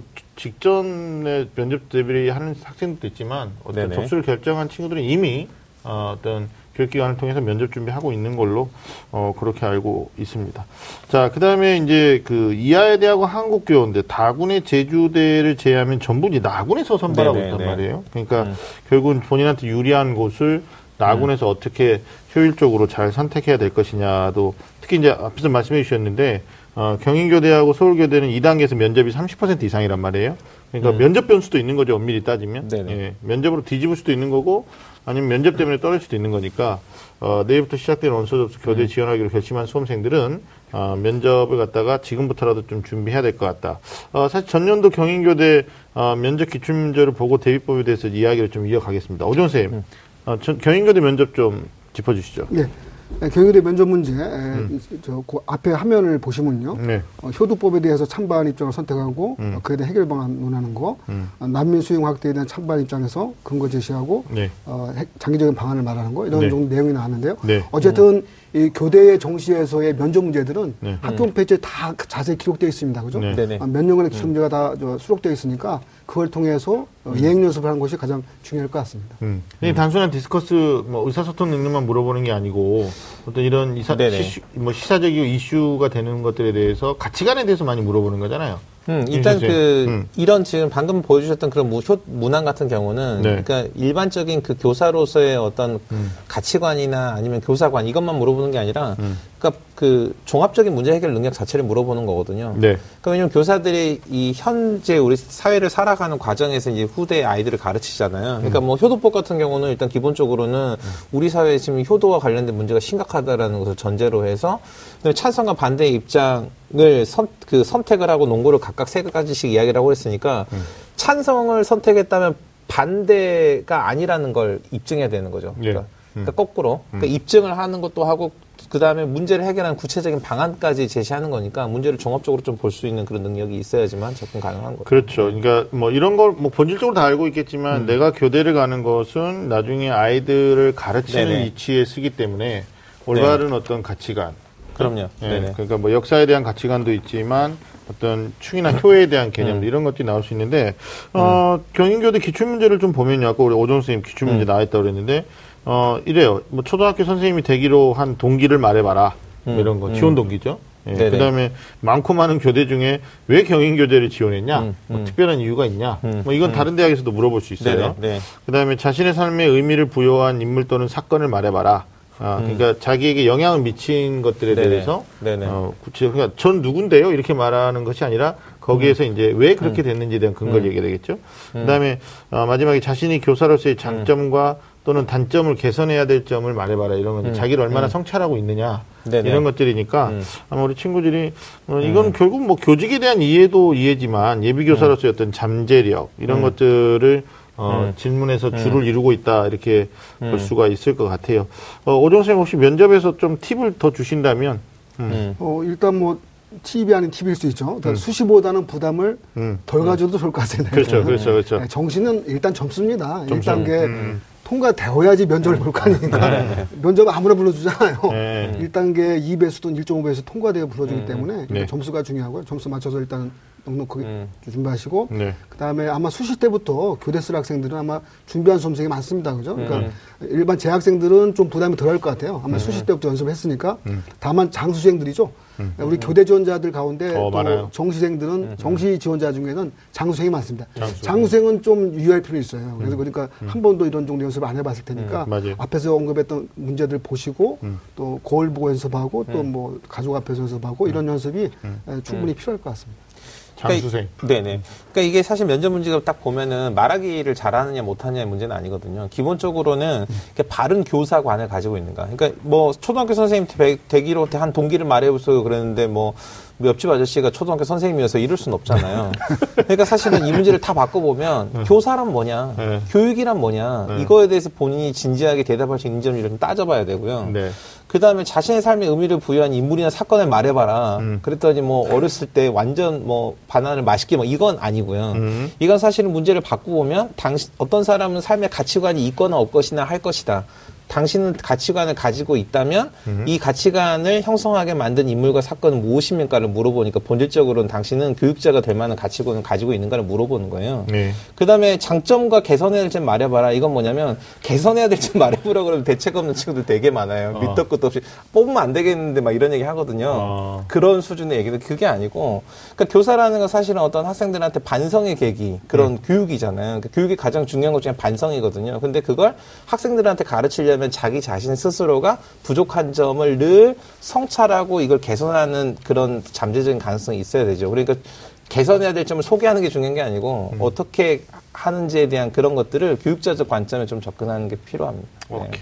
뭐 면접 대비 어떻게 하느냐 그랬더니 뭐 학원 소개해 달라고 하시는 학생들도 많은데 음. 사실 이제 교대 면접을 꼭 학원에 거 가져 필살 뭐 전략을 짜는 것보다는 사실 저는 그렇게 생각해요. 면접 대비하라 그러면 어뭐 음. 교대를 지원하는 학생들끼리 앉아가지고 어 음. 서로 그 편안한 분위기에서 면접 대비하시는데 그건 아닌 것 같고 네네. 뭐 선생님한테 도움을 구한다거나 음. 아니면 실제 가족 중에 이제 부모님한테 실제적으로 모의 면접 형태로 조금 그렇게 좀 음. 뭐랄까 어색한 분위기, 약간은 딱딱한 분위기, 뭐 이런 것들에 생경한 분위기에 적응해 나가면서 사실 면접도 대비가 돼야 되거든요. 그래서 동년배끼리 나는 면접 준비하는 거 별로 안 좋아하고, 음. 네, 그래서 아, 면접 대비를 좀 시뮬레이션 해봐라 이런 말씀을 좀 음. 드리고 싶습니다. 또 교대 얘기 너무 많이 하면. 어, 다른 데 지원하는 학생들이 또 불만이 나올 수도 있으니까 아, 우리 오정 선생님 딱 맥을 짚어주셨어요. 일단 수능으로 1단계 네네. 통과기 때문에 아, 본인 1단계 통과 가능성이 있느냐 없느냐 그리고 또 1단계 통과되면 면접일이 또 바로 붙어 있어서 아, 사실상 지원하면서 준비해야 되는 부담감이 없지 않아 있습니다. 아, 철저하게 준비하셔가지고 어, 교대 지원하는 학생들이 미래 교사인데 어, 좋은 결과가 있었으면 좋겠다라는 생각이 듭니다. 자 지금까지 정시 원서 접수 D-1 이것만은 기억하라. 예, 인기 폭발 교대 정시 전략에 대해서 알아봤습니다.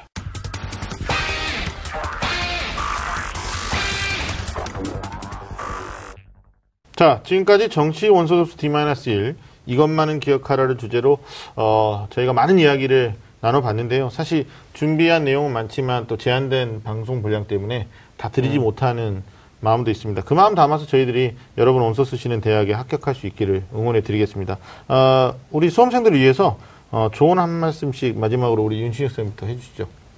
네, 이제 우리가 그 거의 뭐 그한 달을 정시 이야기를 이렇게 그렇죠. 해왔는데 네. 사실 그 이제 마무리하는 입장이지만 사실 항상 어떤 마무리든 그 마무리는 항상 새로운 시작을 위한 거거든요. 음. 우리 학생들도 이제 정시를 지원하고 고등학교를 졸업하고 이 과정이 음. 끝이 아니고 사실은 뭔가를 새로 시작하는 거니까 그러니까 새로 시작하기 위한 고민이라는 걸 항상 염두에 두고 음. 좀 우리 학생들이 정시 지원도 잘 마무리가 됐으면 합니다. 아, 네. 네. 하여튼 뭐 고생 많이 하셨어요. 네, 네. 거의 뭐 11월, 12월 음. 예, 두 달에 걸쳐서 좀 뭐 주제남에서 이제 네, 뭐 네. 입시의 어떤 핵심적인 요소까지 좋은 말씀 감사합니다. 우리 오정훈 쌤 오늘 처음 하셨는데 어, 굉장히 네. 반전 어, 네, 네. 특집 그러니까 예. 뭐 거의 어, 특집급이었어요. 마지막 또 좋은 말씀으로 마무리해 주시죠.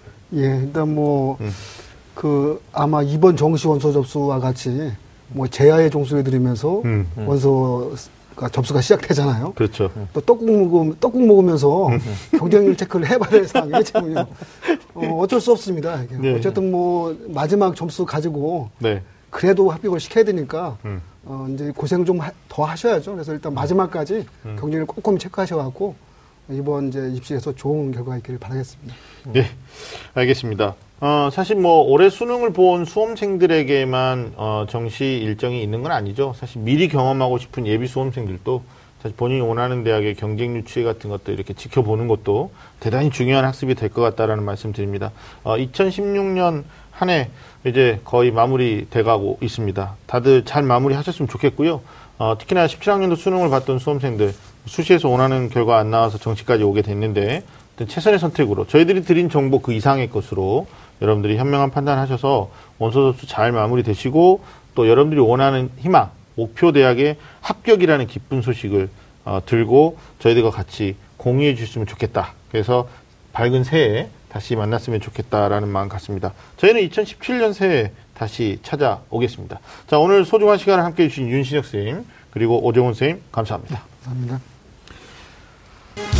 어, 매주 금요일 밤 9시 좀 아는 선생님들의 real 입시 talk는 계속됩니다. 지금까지 저는 어, 애매한 입시 정보를 명확하게 어, 정해드리고자 노력하는 남자 애정남 하기성이었습니다. 지금까지 함께해 주신 여러분 감사합니다.